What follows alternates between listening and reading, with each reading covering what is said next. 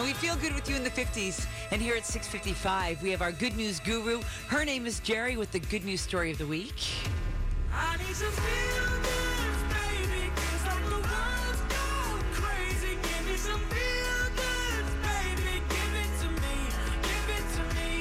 Because feel-goods, when you hear them or you share them, then it spreads the feel-good.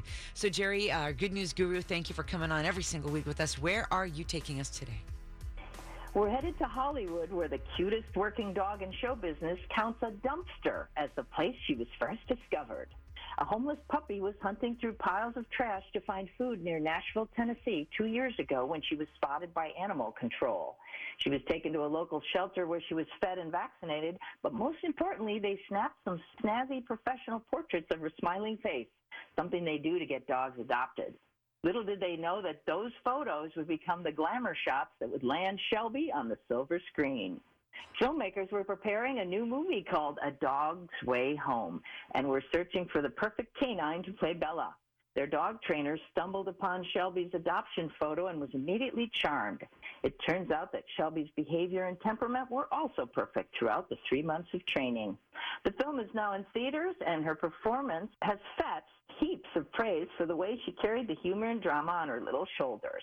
Shelby's now taking a break from Tinseltown, but still winning hearts through her work. The star of her own rags to riches story, she's now living with her trainer in California and spends her days working as a therapy dog in hospitals and special needs schools. Oh, I love Shelby. She's so cute. You've got to see the photo of her. And it is posted at gnn.org. It is. Jerry, where do we get more? Get our feel-good book on Amazon. It's called And Now the Good News, and it's a guaranteed happiness booster and great gift. And remember, you guys. Yes. May God bless. And to you, too. Thank you, Jerry.